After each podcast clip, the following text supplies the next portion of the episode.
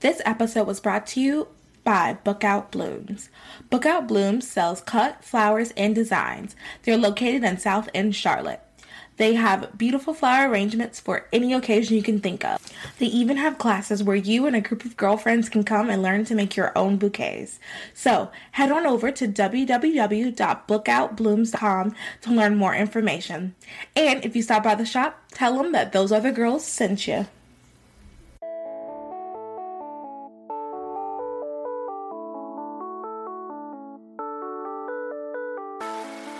Can't relate to cancel culture, hookup culture, or victim culture? well, neither could we. We created this platform for those other girls. Girls like us who want to give a different perspective from a Christian and conservative worldview. We talk about life, work, relationships, and everything in between. Let's be those other girls that don't just talk about culture, but change culture and bring back traditional values.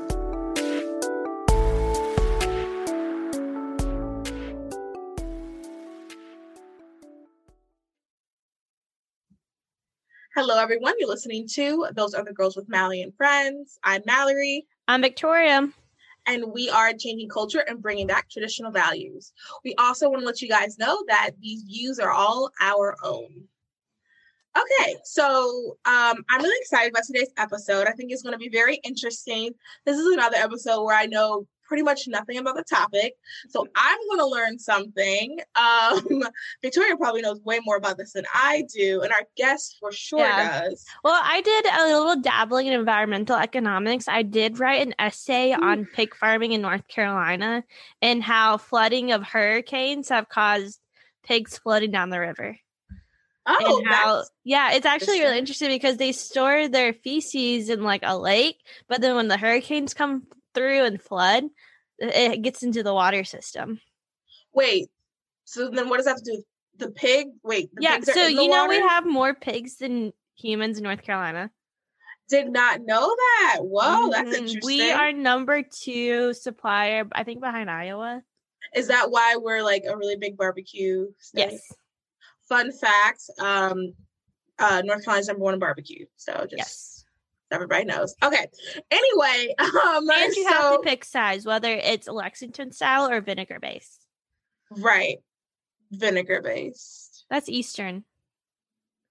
I personally like vinegar. Anyway, okay, okay. Um, we can get into that another episode, but um, we have um Christopher, and he is the managing director of Young Conservatives for Carbon Dividends, and um, he's going to be our interviewee today. Yep. And I want to say like how I came about this organization because it was 110% by chance. As y'all know, I went to CPAC and I ran in like, you know, I'm the queen of walking around and collecting the free stuff. So I was walking and uh, I also have like um a very approachable face. I notice like no matter where I am, like, oh, it's awful in New York. Everybody always just comes up and talks to me. Like people are lost. I'm the person they come talk to all the time. So this guy walks up to me and is like, Hey, let me tell you about my organization. And it was the Conservatives for Carbon Dividends. And I was like, Oh, this is so interesting. I have no idea what you just said. You sound like you know a lot how would you come on my podcast? So then he connected me with Chris, and Chris is going to go and tell us about himself and why he is here. Yep, welcome, it. Chris. And this is going with our series on We Believe, uh, kind of Republican oh, yeah. values. And this is going to give you the counter argument for AOC's Green New Deal. Bless her heart. Thanks so much, guys. Yeah, I, I, like uh, like Mallory said, I'm Chris Johnson. I'm the managing director uh, at Young Conservatives for Carbon Dividends. Uh, we're championing capitalism as a solution to climate change. Uh, we're championing championing free markets and conservative principles uh, as as the solution to climate change because our sort of theory is is if we know the conservative principles and conservative values uh, solve policy solutions up and down the docket, why would climate and the environment be any different? Um, and so, uh, just for a little bit about myself, I uh, am a graduate of B Ohio State University, uh, oh. and uh, I, I, grew up in uh, a little bit in the South. Uh, so uh, I will not comment my thoughts on North Carolina barbecue. Uh, but wait, uh, where did you grow up in the South? I, I was in know. Texas. oh, my wow. husband's from Texas. Yeah. Where so- did you so, grow up in Texas? Dallas and East Texas. Okay, So- that's his family lives in like Greenville area. Like I think it's like north of Dallas. Okay. Gotcha. That's yeah, where they are now, but- north of Dallas. Yeah. Yeah, but he grew up in Austin and he's a Texas Aggie. Texas A&M Oh, Aggie. nice. That's yeah. that's great. Um, yeah. So so I went to Ohio State. I studied public policy there. Uh, so I uh, ultimately uh, wrote my uh, undergraduate thesis on uh, carbon pricing as the conservative solution to climate change. Uh, and so I've been about this for a little while now. Um, and so it was. Uh, only a matter of time that I'd be doing this, uh, you know, full time. But uh, after college, worked in uh, Republican politics, running state and local campaigns, um, and then ultimately, you know, because that I sort of came of political age uh, towards the end of the fracking boom in Ohio, you know, I obviously saw that like robust energy development, job creation, economic growth, uh, and environmental stewardship, and the reduction in emissions and, and efficiency. Um, you know, uh, were not dichotomous. They were not at odds with each other. They they were something that could and should happen together. And so, uh, so yeah. So I've always been uh, someone who saw innovation and free market capitalism as the solution to our environmental problems. Um, the the clearest solution policy wise to incentivize that uh, is is a carbon dividend solution. Uh, and so I championed that while working uh, with energy industries um, on their public affairs side of things uh, for the last few years, and then ultimately coming here as managing director at YCCD. Um, so it was great interacting with folks at CPAC. That's the kind of stuff that we do. It was so great that Victor was able to talk to you. Uh, he's he's awesome. It was it was so fun seeing his passion for it, especially being in Florida. Uh, conservatives down there just they just think about the environment totally differently. They they understand it as an economic issue, um, and they know that the stuff they're hearing from the left is is not going to solve the problems that they're seeing. It's not going to solve uh, you know these devastating storms that hit them, these these floods, these algae blooms. Um, you know, there's nothing in the Green New Deal that they're seeing that's going to help them on that uh, in terms of actually solving the problem, uh, which is uh, you know reducing carbon emissions. Um, so that's me. Yeah, thanks for having me. This is exciting. So did growing Yeah. up in Texas kind of get you interested in energy and I think it Um, got into my veins a little bit. Uh, you know, I can't I can't ignore you know how much that played a role. I moved to Ohio uh, when I was still growing up, heading into middle school and high school. So I don't think I was thinking about politics too much, other than I got to see the governor become president. Uh, you Oh, know, that's kind of cool. thing. So, Oh, yeah. so hopefully, hopefully, Floridians are seeing that right now. So, uh, you know, uh, they're they're watching Governor DeSantis do his thing. Um, uh, but yeah, so I, I think it started that a little bit. Um, but just you know, I think being in Ohio, having the you know having basically the same kind of energy development happen just 20 years later, uh, you know, was was just something that. Uh, so what you see a lot of folks develop that that bug in in Texas. We all got that in Ohio because that's how we got out of the Great Recession. Uh, was because of the the investments in in energy technology that allowed us to do horizontal drilling, build pipelines, do all this kind of stuff uh, and bring those jobs back. And so we had some of the most robust economic recovery uh, in the country. You know, when I was uh, when I was an undergrad uh, at OSU, and I just you know I wanted to figure out how we could uh, create that policy environment nationally. Um, you know, not just in Ohio, but nationally as we think about energy issues, big picture. Um, you know, but obviously as young people, uh, you know, the sort of science of climate change, the sort of concerns about climate change, um, you know, are are not not necessarily debated as much. It's about finding the solution. What is the Yeah. solution to this problem? Um, and so, uh, you know, trying to find a solution that solves both of those. It creates that kind of economic growth and opportunity, um, but also stewards the environment well. Uh, and that's obviously how I came around to the carbon dividend solution. so what's the problem with the Green New Deal?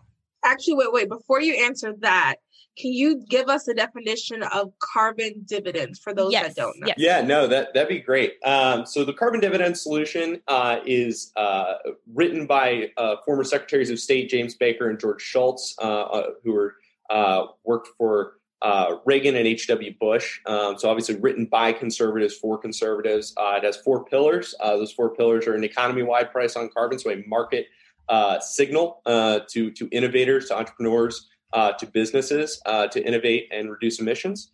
a the second pillar is a dividend that takes 100% of that revenue. So our plan is revenue neutral. It does not increase the size of government, doesn't create new programs and plans and those kind of things. It gives 100% of the revenue back to the American people in a quarterly dividend check.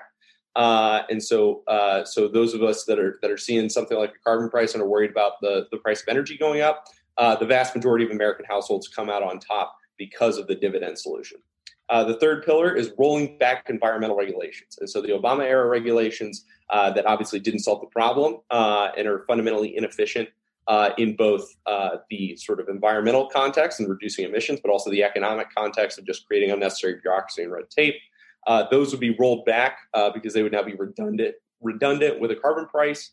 Uh, and then the fourth pillar uh, is a border carbon adjustment. And so it's the America First uh, climate solution by holding countries like China and India and Russia accountable for their emissions. Uh, because we know that climate change is a global problem, we need a global solution, and that's how America is going to lead on this issue is, is through that mechanism. So that's the Baker Shultz carbon dividends plan that we advocate for at YCCD uh, across the country with our grassroots network. So it's a kind of wonky in the weeds kind of stuff for a lot of folks, but I want to make sure that everybody knows the details on this uh, so they can judge it on the merits because I think it's a win-win win win for conservatives uh, up and down the board.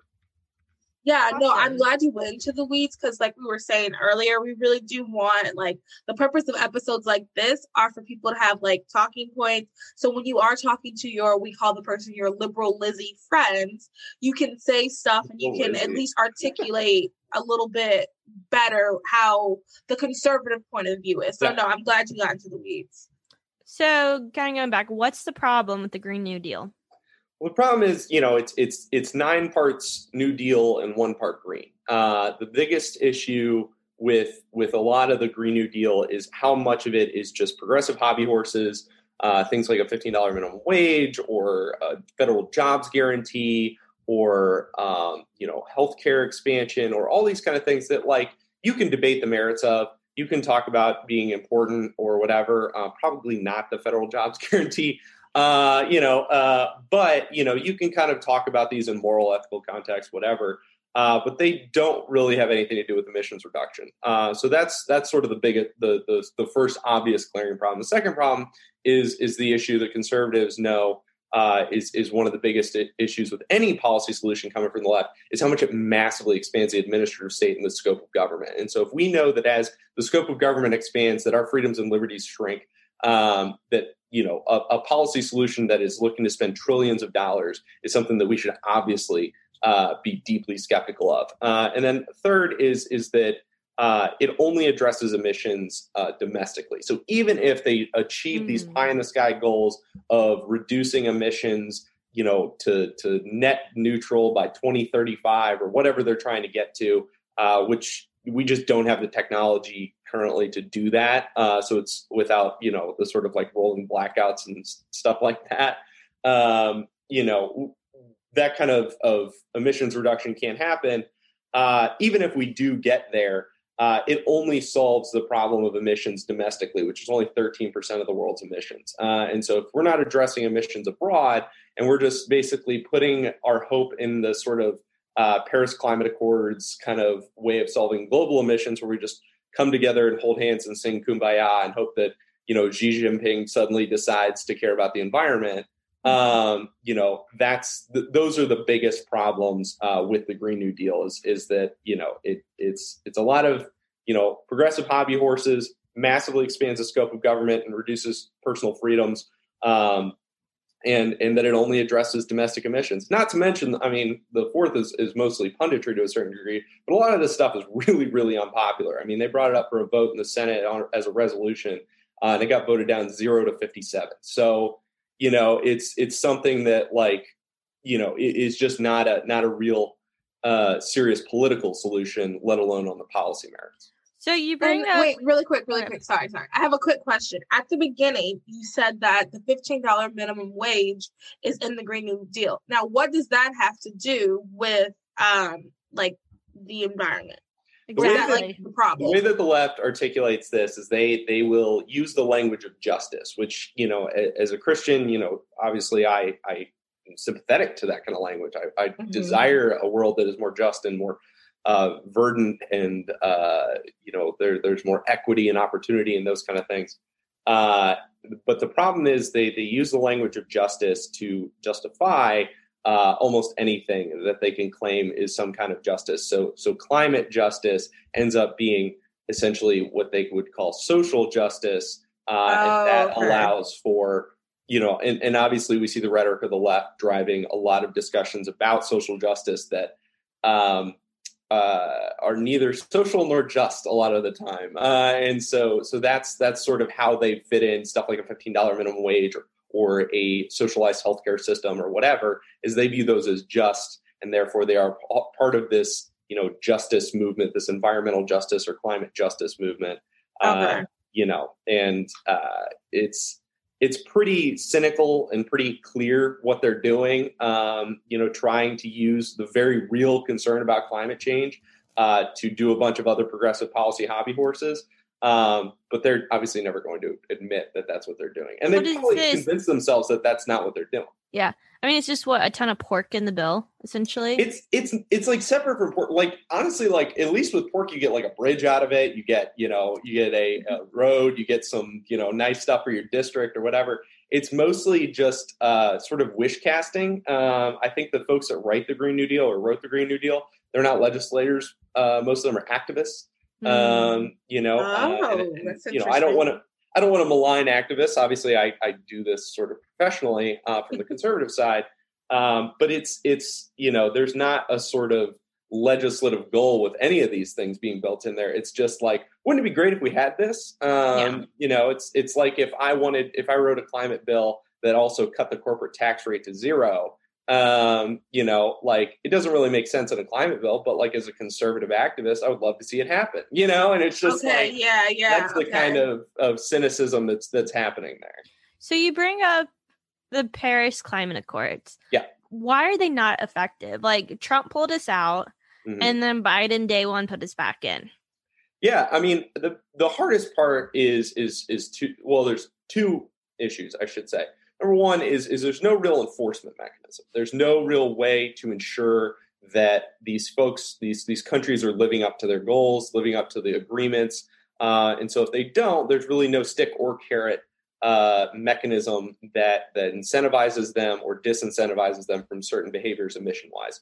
Uh, and so so there needs to be an enforcement mechanism that's clear, uh, that's effective, and that's enforceable. Um, and then second um, is is that uh, it is uh, you know the the sort of limitations of of a, a global agreement like this is that you can just get out, you can just leave, you can just get up and quit uh, whenever you want, uh, and and so there's the you know Trump proved that by by just getting out of it, and then we just get back in. There's not really a massive shift in in where we're headed climate wise as a result of that. Uh, Yeah. So so obviously it's not this sort of like end all be all of of uh, climate solutions. Um, so so yeah, the enforcement mechanism and, and then just the the sort of um, almost like necessity to hold hands and and have Sing drum kumbaya circles and- and yeah get our participation sticker. Yeah. And yeah, yeah. I mean, it's well intended. I mean, I get the the sort of intention behind it, but it, without some kind of enforcement mechanism, it's it's just too easy to be gamed. And and not to mention that it obviously treats countries like China as you know essentially third world developing countries uh, when they very clearly developed quite significantly, and they have access to technology because the justification for you know I'm getting kind of into the weeds here, but the justification for why they treat countries like China like that is well, you, you know, countries like the U.S. and the UK had the entire industrial revolution to develop and pollute. Um, you know, so why shouldn't these developing countries be able to pollute as they develop? And the answer there is because it's 2021. We didn't have access to nuclear technology in 1870. You know, and so Right. like these these countries have access to that kind of technology. Uh, I think you make the argument that that the U.S. should look to export those technologies. I think the Trump administration looked to do that quite a bit uh, which is encouraging to see. That's a big part of the sort of Kevin McCarthy uh, climate solutions is exporting those technologies. But the reality is those technologies exist And so we should hold these countries to at least that standard, um, you know, with that nuance built in and not treat them like they're, you know, uh, some, you know, third world backwater uh, who just figured out how to make fire. Uh, yeah. So, yeah. yeah. Wait, really quick. Sorry. Two seconds. Okay. So about the going in and going out thing, um, so were there any consequences for us pulling out? I uh, not to my knowledge. Um, I, am sure that. I'm Did sure it change our they, carbon I'm sure that when we came back, they got some dirty looks, and uh, you know, um, I, I, I mean, you can make the argument diplomatically that makes us look, you know, erratic or whatever, but uh, you know, I, I, there, in terms of like actual consequences from the organizations that that put this thing together, no. I mean, you're not getting sanctioned. Yeah. You're not getting, you know, uh, dinged with a border carbon adjustment or a carbon tariff. Uh, it's just you're not in this with us. Um, That's and, so useless to me. Did it change the us going in and going out? Did it change our carbon use at all? Uh, it doesn't seem like it. Uh, obviously, the pandemic is is a, a huge variable there because uh, obviously our emissions went down a little bit this past year or so. Um, so you could you know you could point to that and say you know it's like well you know we left and then our emissions went down. And it's like well.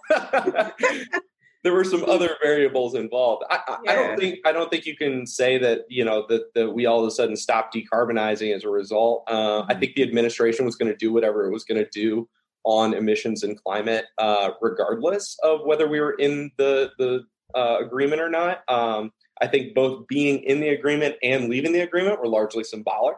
Um, you know, uh, and and so yeah, there weren't really any climate or environmental uh, you know implications to that. Yeah. So how do you do? Okay, so first, uh, first question is who's the most like biggest user of carbon and then how do we hold them accountable for their use and try to get them to use less? So, so the biggest polluters is China. Um, it's it shouldn't be a big surprise to us. Um, Not at all. That's what the, I thought it was. Yeah, they have the largest. Uh, they also have the largest um, uh, single entity producer of of carbon dioxide, and that's the China Coal Company. Uh, so, if your lefty friends ever tell you that if we only socialize or nationalize the energy industry, uh, we could solve climate change, uh, you should probably point to that because uh, they have a state-owned entity uh, that's the biggest polluter on the planet, uh, more than you know all the supposed evils of BP, Shell, Exxon, whatever. Um, hmm. So, so and how you hold them accountable is is through uh, through the American consumer. Um, China got rich off the American consumer uh, buying cheap goods from them, and so one of the biggest reasons why they're so cheap is because they're able to pollute uh, they're able to operate in a way that's that's not near as clean or efficient as American uh, goods are made as a, as American manufacturing. So when they export their goods to us, that's not accounted for. And so what a border carbon adjustment does is it accounts for that pollution. Uh, and so if they want, we're telling all these countries, not just China, uh, but all of these countries that pollute, uh, if you want access to the American consumer and all of the prosperity that that brings, we're the most valued consumer on the planet uh, if you want access to us and our markets, uh, you're going to have to pay the border carbon adjustment. You're going to have to play on the same level playing field that American companies are playing. Um, so that's a twofold benefit. Obviously, number one, it incentivizes uh, China and India and Russia and all these other countries to reduce their emissions dramatically uh, or put into place policies that are intended to reduce those emissions. Uh, and also uh, on the domestic side, obviously, uh, we have a massive carbon advantage in American clean manufacturing. Uh, and so we need to uh, leverage that by leveling the playing field um, because we're looking at you know certain industries where American manufacturers are five times cleaner than Chinese ones. Oh, uh, wow. Yeah, and, and we're just we're just letting that money slip away, um, and we're letting these folks pollute, uh, and we're not taking economic advantage of that that clean clean manufacturing advantage uh, you know, not to mention, you know, the potential businesses that could be created out of this domestically. That's just talking about the ones that exist currently. Um, so, so you're, you know, when you're looking at, you know, Tesla building gigafactories in Texas, um, if we're going to build a dozen of those throughout the country, we leverage that carbon advantage even more uh, in a way that China isn't even thinking about right now.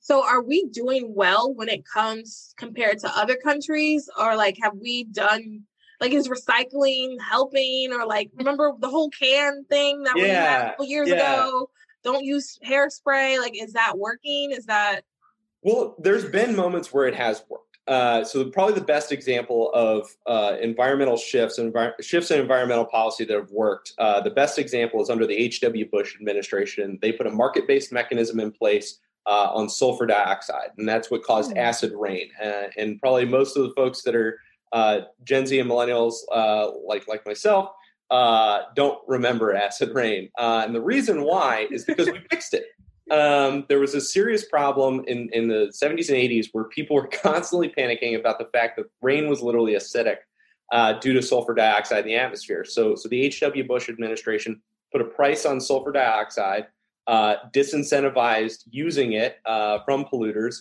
Uh, eventually, uh, you know that worked, and so sulfur dioxide was no longer in the atmosphere. We obviously no longer have acid rain, um, and so there have been times where this has worked. Um, and then on the innovation side of things, uh, you know, obviously the natural gas boom has dramatically reduced emissions domestically. We Americans outpaced uh, the rest of the world in emissions reduction, so almost solely due to the shift from coal to natural gas, purely due, due to a technological innovation. I've actually got uh, George Mitchell's book here, uh, the inventor of hydraulic fracturing. Um, you know, uh, you know that dramatically reduced emissions by moving from dirtier sources of energy to cleaner ones because of technology, because it was more efficient, because it was more economical. Um, and so we need policies to reflect that kind of benefit. Uh, and, th- and that's obviously where, where a carbon dividend solution could be huge, is incentivizing those kinds of shifts uh, in innovation and technology. So you mentioned the pipeline a little bit. Does Biden closing the pipeline? I'm like blanking the Keystone pipeline. Keystone, does, yeah. yeah. Does Biden closing the Keystone pipeline actually help the environment? It does not. Um, it, it's one of the. It was obviously one of the earliest things in the Biden administration. Obviously, when a new president comes in, you're hopeful that they're going to do well and they're going to do the right things and they're going to do good things for America. And and uh, I was really disappointed to see that. Um, because uh, you know this is uh, you know very much again into the weeds, but pipelines are the safest way to uh, you know transport energy. Uh, your other options are through trucks and trains. Uh, and so okay, can you pause for two seconds? Yeah. Okay, so for those of us who have no understanding of any of this, when you say transport energy, what do you, what do you mean? Oil and gas. Um, so okay. uh, yeah, and so so that's uh, the the other ways you would transport oil and gas are by uh, overseas uh, by a, a, cargo ship, unless you get cut, stuck in a canal somewhere. Um, you know, uh, but uh, and then uh, domestically, it's it's by train, truck, or pipeline. And so the reason why we build pipelines is they're really really safe. Uh, there's very little risk of spill, um, and you can transport a ton of it very very quickly. Um, and so uh, it's it's one of those things that just makes sense. Plus, obviously, pipelines don't produce emissions themselves. Yeah. Um, so uh, where trucks and trains obviously do.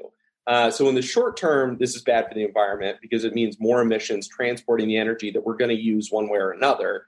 Uh, because oil is not just used for energy. So even if we move towards cleaner sources of energy, we still use petrochemicals. We still use, you know, oil is in your smartphone. It's in your computer, it's in your shoes, you know, it's in your uh, leggings, you know, all those kind of things. So we're going to have to transport this somehow to the factories uh, that make that stuff. Um, and so in the short term, there's more emissions from transportation. Uh, and then obviously there's the economic impact. Uh, is is the lost jobs, lost union jobs? You know, I'm I'm not uh, you know a, union guy necessarily, but but I know that um, the Biden administration claims to be on the side of of the working man, um, and obviously, the loss of thousands of union jobs from that project is huge. Um, that's the kind of stuff that we want to avoid with a policy solution like the carbon dividend solution. Is it entirely preempts the need for those kind of like uh, top-down executive and bureaucratic solutions, like ending pipelines or banning certain types of energy or certain types of business, um, because it just creates clear, clear market incentives. And so, under the carbon dividend solution, you would have 57 percent carbon emissions reductions by 2035. Um, so that is a dramatic shift um, that doesn't require this sort of um, knee jerk, top down uh, big government solutions like banning a pipeline that has such immediate economic environmental impacts uh, that are so clearly negative. Um, I, I, still don't quite understand the logic of it, other than maybe just trying to assuage the loudest voices on the environmental left. Yeah, okay, I was wondering. I was like, going to ask you. Yeah, I was yeah. wondering what the logic is. Like, yeah. why is the left go against the pipeline? Yeah, I think I think that's it. I think uh, pipelines are really um, they're an easy boogeyman, um, you know, uh, for for a lot of environmental activists, uh, and it's a very easy thing to ban. Uh, you just pull the permit, um, and so that's what the Biden administration did. Uh, I think they wanted a pressure valve for a lot of the environmental activists uh, who are now seeing get riled up over the infrastructure bill uh, all over again.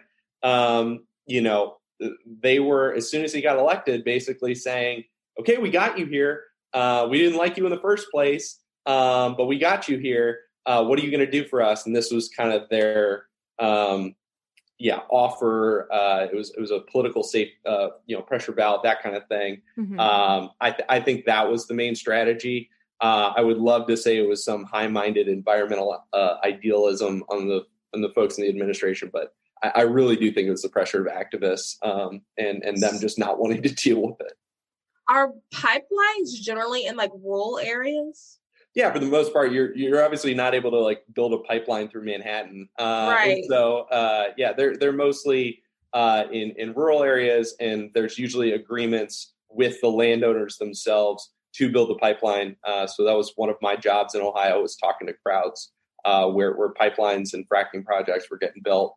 Um, and uh, explaining the process and all this kind of stuff, and, and how they would get royalties for certain projects and that kind of stuff. Um, and, and so, see, yeah.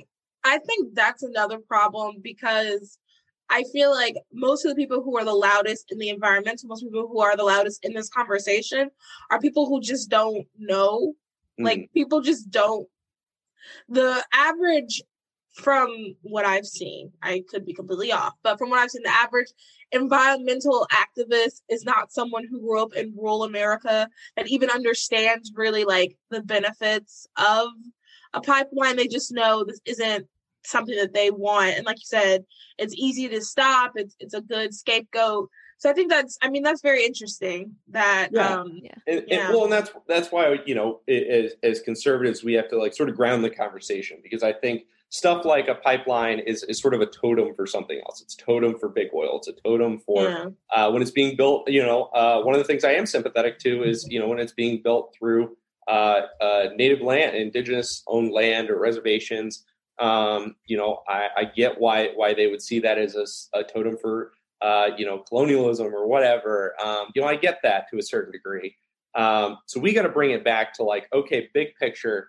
We're adults. We know that policy solutions have trade offs. Economic decisions uh, have trade offs. What what are the costs and benefits here?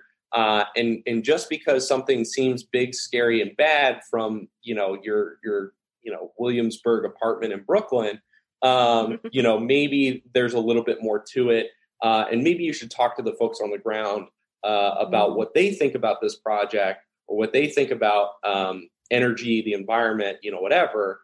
Um, because I, I, I think that's that's you know to sort of bring it back to, to what I do. Uh, we the one of the reasons why YCCD exists is because conservatives have been left out of the environmental discussion, often because we punted, honestly, uh, mm-hmm. a lot of the time. Um, but when we're not part of the discussion, you don't get these perspectives. You don't get mm-hmm. these kind of, okay, what are what are our uh, pragmatic, real solutions? And you just get people just essentially doing. Um, uh, it's the problem of group polarization, where if it's only people from one political uh, you know group or whatever they just go further and further to the extreme. Mm-hmm. um, we're here to bring that back. We're here to, to have a pragmatic conversation about real solutions to a real problem um, and and really uh, bring our values and principles to the table. So i watched the movie gasland when i was taking ap environmental science. Yeah. And the big thing like it was taught is like how fracking is bad. Is fracking bad because no. before you answer that, what is fracking? Before you answer that, yeah. what is fracking? For those so, who don't know. So fracking is the process are. of uh, you basically inject uh, what's called hydraulic fra- fracturing fluid uh, into shale, uh, which is a, a rock development, uh, about a you know uh, thousands of feet underground, very very far down, and it basically creates pressure and it cracks the the gas the gas out of the gaps in the rock, essentially. And so that's how you get the natural gas and oil out of the rocks uh, that you could not obviously get with a standard drill. Because um, normally with a conventional well, you just have like a vat of oil underground, you drill into it, pressure shoots it up, you're good. Uh, with fracking, you have to, it's a little bit more intensive. Uh, that being said, uh, hydraulic fracturing uh, has been proven a million times over to be safe. Uh, there is no uh, evidence that the gas or oil gets into groundwater. So when yeah, you see gas, yeah, yeah, I guess so now. The gasoline when they light the water on fire. Yep, yep that's what I was thinking. Yeah. Okay, yeah, wait, that, wait, wait. So it's, wait, it's, sorry, wait, wait, wait. Everybody, wait, pause. Two seconds. Two seconds. Sorry. Are you saying there's oil in rocks? Uh, in in like in the rock developments themselves, like the rock bed. Yes.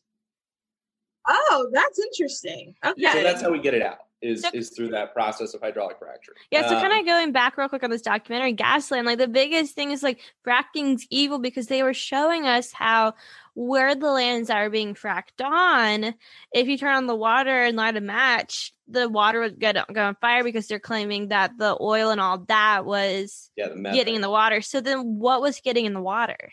There was methane. The the the issue there is the reason why the drilling was happening in western Pennsylvania was because it was really, really easy to get to that natural gas. And so the natural gas was already that close to the groundwater. And so them being able to light the water on fire has kind of always been a thing. Um, and oh, so, so like, it was because of the fracking. No, um, you can't. Yeah, there, there's not. There's not any evidence that you can show to to say that that's why they were able to do that. Um, uh, it's they've just always had methane really, really close to their groundwater, uh, and so that's why you get that smell and, and the the sort of uh, ability to uh, light it on fire or whatever. There's obviously some camera tricks involved, that kind of stuff. Mm-hmm. Um, but yeah, it, it's uh, it, the the sort of environmental impact locally of fracking is is uh, I would say most charitably highly exaggerated. Um, and and you know my you know honest answer to folks is is that it's you know it's fabricated. Yeah. Um, that being okay. said, I, I, like I'm not even like I don't you know I don't work for the oil and gas industry anymore. I just I just work for this nonprofit. Uh, I do advocacy for climate stuff. Um, you know NGOs support us uh, and or support our plan, I should say. Uh, so so I don't want to get too much into the defending of fracking kind of thing, but um, but yeah, it's yeah. it's. I mean, I I at one point at a trade show to make a point, uh, actually drank frac fluid uh, just to prove that it was non toxic. Um, I wow. recommend that, um, uh, but it was one of those things where activists were getting a little excited and saying that you know this they were holding up this this Halliburton frac fluid uh, and they were uh, they had just gotten it off the the booth uh, at, at, the trade trade show, uh, and they they're you know this stuff you know it's poison whatever, and so as a stunt I drank it. Um, it tastes about what you would expect. Uh, it's horrible, um, but I didn't die. Um, so and that's what's important. Yeah, I'm still here. so okay, really quick, I'm super ignorant of all of this stuff. So in West Virginia, they were drinking water that had methane gas. Western Pennsylvania. So this documentary was featured in Western Pennsylvania. They had like a huge shale rock out there, if I recall. Yep. Yeah, it's the Marcellus. Oh my goodness! Out there. I uh, think yeah. the documentary's on like HBO Max. Yeah, I mean you can watch it. I mean it's it's interesting. I I would say watch it with skeptical eye. Um, you know, uh, it, it's you know, I, I don't know what exactly. I can't say it's always been like that or whatever. But I'm not a geologist. Um, but I know that there's no evidence that um, it was because something like fracking could get methane into their groundwater. Yeah, the, they're the, trying to prove the, a point. The distance between where you're drilling and where the groundwater sits is massive. Like you would have, it would take probably like a thousand years to get there. I mean, it's hmm. it's uh, again, I'm not a geologist. I don't want to claim anything scientific. Um, but but yeah, there there's there's just not a lot there. But okay. We're like talking all about this fracking stuff, and I, uh, you know, I yeah, I, sorry, we that's not topic. your topic. Okay. Yeah, yeah. No, no, you're good. You're good. I, okay, I love so, talking about this stuff. But this is how you get me on a tangent. You know. all right, so let's start wrapping up. We've beaten around the bush. What is the alternative to the Green New Deal? The alternative to the Green New Deal is capitalism. Uh, if, if the Green New Deal is is uh, the sort of democratic socialists of America solution. Uh, we need to champion real capitalist solutions. So, you know, one of the fundamental mistakes that that conservatives have made in the past is when looking at big government uh, solutions and that they know are dangerous and unhelpful, uh, especially when compared to free markets. Uh, we often just are the party of no, um, and and that's fine to a certain degree. But we saw with the Obamacare fight uh, that being the party of no and saying no and rejecting and trying to repeal or or fight or even before it got passed, fight against Obamacare without a solution of our own is fundamentally insufficient. Because mm-hmm. if we just mm-hmm. say capitalism is going to solve the problem, we have to say how. We have to have a solution of our own, and that's why we're proposing the carbon dividend solution uh, as the answer to that. And so instead of just you know just opposing the Green New Deal on the on the obvious merits to us as conservatives, uh, we're championing a conservative solution as well uh, in response to it because it would be both political and environmental mal- malpractice to just allow the Green New Deal to happen. Uh, because we know that some kind of climate policy is going to happen over the next 10 years. Um, a lot of it could end up looking like the Green New Deal if we don't fight back hard enough. But it's not so much about just fighting hard and, and throwing the right uh, and, and, throwing the right punches and being mean or whatever, saying the right, having the right owns on Twitter. Uh, mm-hmm. We need a real solution of our own. Mm-hmm. We cannot make the mistake that we did with healthcare um, by just saying, you know, that's bad because it's big government. Uh, and then when people are left with no other solution, they're like, well, there's a problem that people don't have access to health insurance or access to health care. And so they're going to go with the big government solution. Climate change is going to be the same way. If they're re- if people are obvious concerned with the way that they obviously are, uh, the climate change is a serious problem that we need to address, and they're not being given any alternatives to the Green New Deal. They might go with it. And I think with you know with the Democratic White House, Democratic Senate, and Democratic House, uh, we have to take that threat really, really seriously. So the time is kind of right now uh, to to propose and and uh, you know advocate for a solution that's in clear opposition to it on principles, um, but is is better than it on solutions and goals. Um, so if they want to reduce emissions, if they want to address climate change, the best way to do it is our solution. uh, and so so how uh, you know I I know it's. Uh, sort of uncouth or whatever, uh, but you know, I think a lot of conservatives get into Republican politics out of this desire to own the libs or whatever. Um, don't get me started on people like that. Keep going. Yeah, I know, I know. It's not, it's not, it's not my game, but but it's it's sort yeah. of like. But if we really do want to beat the left on on politics and on policy, mm-hmm. beating them on an issue that they think they own with a solution that embodies all of our principles mm-hmm. is an mm-hmm. incredible political opportunity. Uh, and so yeah. that's why I do what I do. That's why I advocate for the carbon dividend solution. Um, that's why I encourage everybody to join at yccdaction.org. Uh, follow us on Instagram and Twitter. Um, you know, uh, if you also, you know, you're welcome to follow me at C Johnson YCCD. You might get some bad takes about Buckeye football, so I apologize for that. uh, but uh, but yeah, um, but we're looking to you know preempt and prevent the Green New Deal with a with a real solution of our own. Um, and uh, it's going to be conservatives championing this. It has yeah. to be. I mean, if we're looking at you know the the sulfur dioxide uh, solution that, that we were talking about earlier with H.W. Bush, this has to happen from re- Republican and conservative leadership. Uh, we're just not going to get it from the left. So, are you guys? So it's a fleshed out plan.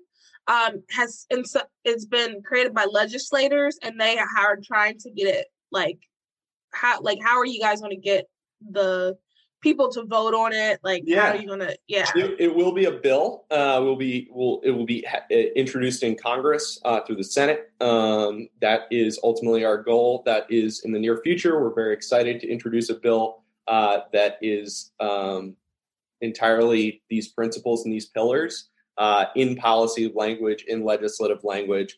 Uh, it has to be a legislative solution uh, we as conservatives, uh, you know, really obviously are concerned about the massive expansion of executive power um, mm-hmm. and massive expansion of bureaucracy. We want this to last. We, if we're going to solve a you know hundred year problem, uh, we need legislation. We need Congress to act on this.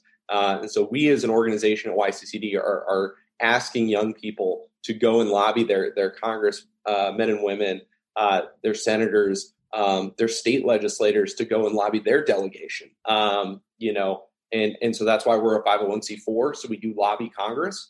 Um, oh, and we okay, do, yeah, of course. We're we're not messing around. We're not just you know doing the the sort of sunrise movement, you know, gluing ourselves to boats on K Street and that kind of stuff, um, which is a real thing that they did while I was walking to work. So, oh wow, yeah, it was fun. Uh, they're a unique crowd, um, but yeah, we're not we're not doing that. We're really trying to get a bill uh, introduced, passed, and signed, uh, and we're confident that based on the merits. Uh, that this will end up having bipartisan support, um, but uh, a legislative fight's going to be tough, uh, and we're going to need yeah. as many people supporting this as possible. We're going to need the the whole of the conservative movement, uh, especially from young people who care about climate uh, disproportionately, uh, to be advocating for this as the solution. Are y'all like a I, membership organization at all? So can young people yes. join as like a member? Yes. So, uh, so if you're a conservative leader on a college campus, in a young Republicans group, if you're a, a state legislator, a county commissioner, whatever, uh, if you're in your local county, if you're a county GOP chair, uh, we have what's called the Conservative Leaders Network. Um, so you can sign up for that on our website at yccdaction.org. Um, I can I can share a link with you guys to put in the show notes or whatever. Mm-hmm. Um, and uh, we would love to have you sign up for our Conservative Leaders Network. Uh, that is something that that we would love to to have um, you know be sort of this this group of folks who who agree on this policy solution, want to advocate for this. Uh, we are also um, obviously uh, you can sign up uh, on our website by for our newsletters and our, our follow us on Twitter and Instagram and all that fun stuff. See all the great content we we put together. We're placing you know media all the time with op eds and LTEs. Uh, so if you want to get and get involved that way as well, if you want to write a letter to the editor of your local paper, we can set you up with how to do that. Uh, walk you through it. Um, and then also, if you you know want to meet with your legislator, uh, with you and your friends, um, you know who are conservative leaders in your community, uh, that's what we do best. So you can find that all on our website uh, and sign up there. We're also looking to hire uh, for uh, summer interns. Uh, it's a little fellowship program. Obviously, it's all remote because of COVID and stuff. Um, so so if you're in college or um, a recent graduate uh, check out our summer intern program as well. Awesome. Uh, two more questions. What can an everyday person do at home to limit their carbon use?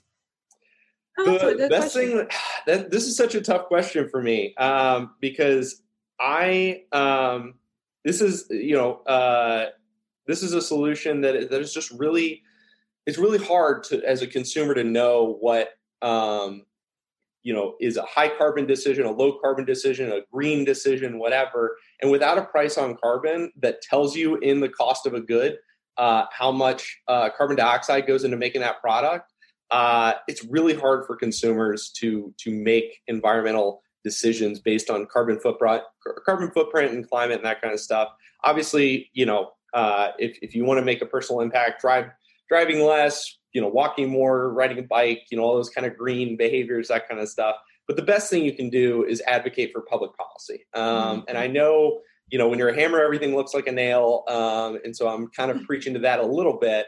Um, but I really do believe that that we're we're not going to solve this problem through sort of consumer environmentalism. We're going to need uh, innovators uh, and entrepreneurs and communities uh, and and legislators fundamentally to solve this problem together because it's a it's a collective problem. It's a community driven problem.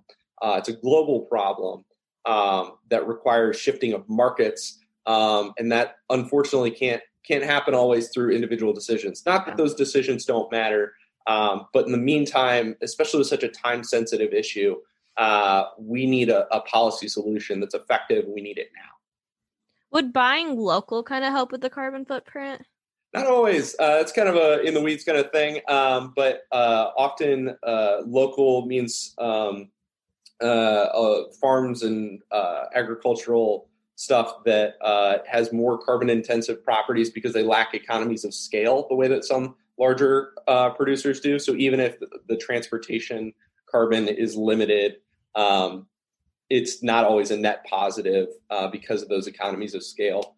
Um, but it really depends where you're at and depends on the product. Um, uh, I will say eating eating less meat does reduce your carbon footprint pretty significantly, which is mm-hmm. heartbreaking breaking for me as somebody who grew up in Texas and lived in Ohio his whole life to find out how much carbon dioxide is in red meat.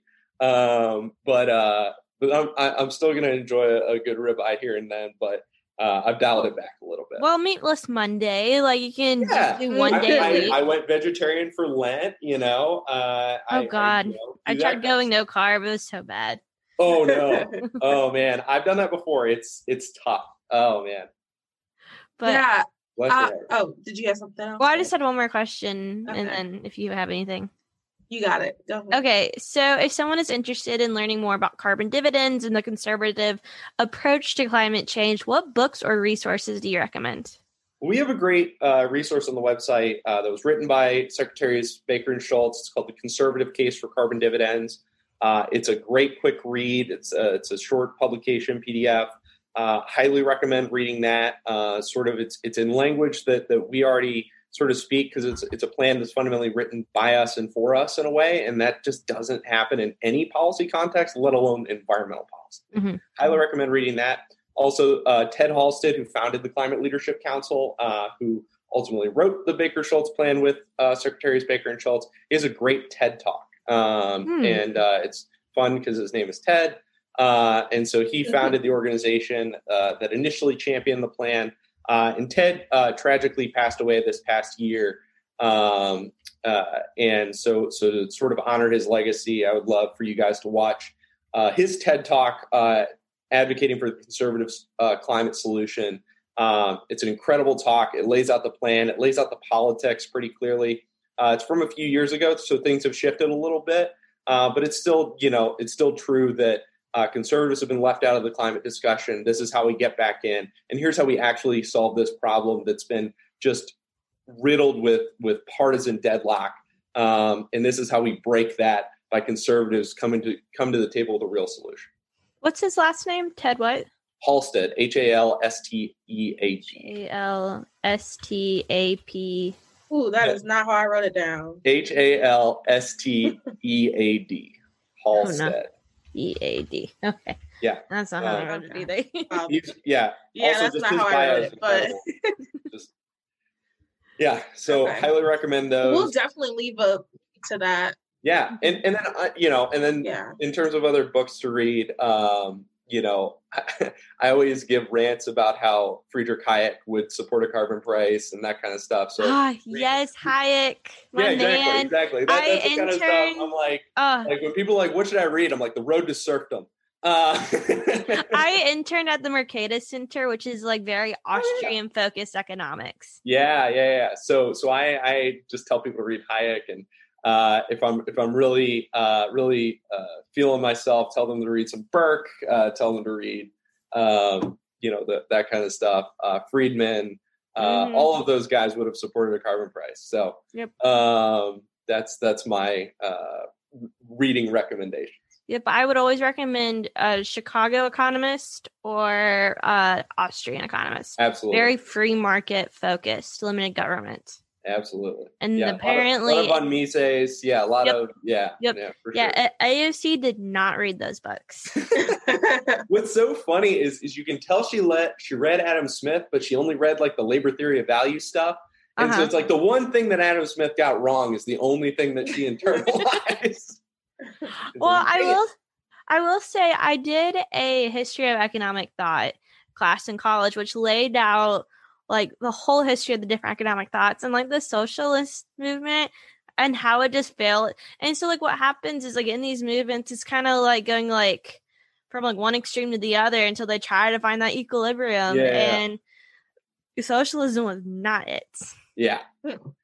No, it, but real socialism's never been tried. I've I've been assured of that by my lefty friends here in DC. Um, but, Okay, well, thank you so so much. This was very informative, um, and I just want also want to say like I really love um, the you guys are a C four.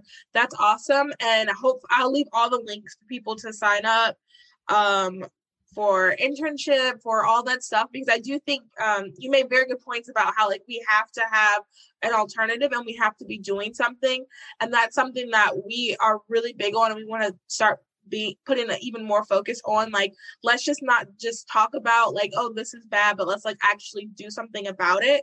So i'll definitely leave all of those links um, in the show notes and in the description on youtube um, and then all the links to your social media and all that stuff. But thank you so much um, for coming on and doing this. I really appreciate it. I think our audience really appreciates it. Yeah.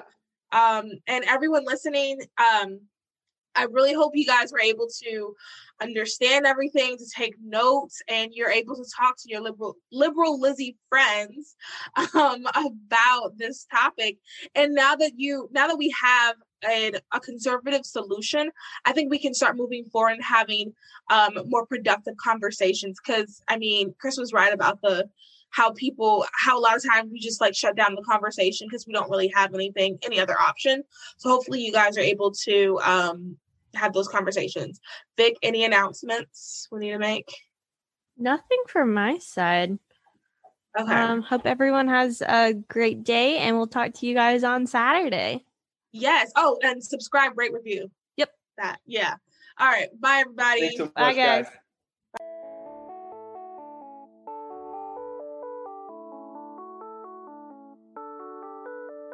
Thank you for listening to Those Other Girls with Mallory and Bailey. Make sure you like, comment, and subscribe on all of your favorite podcast platforms.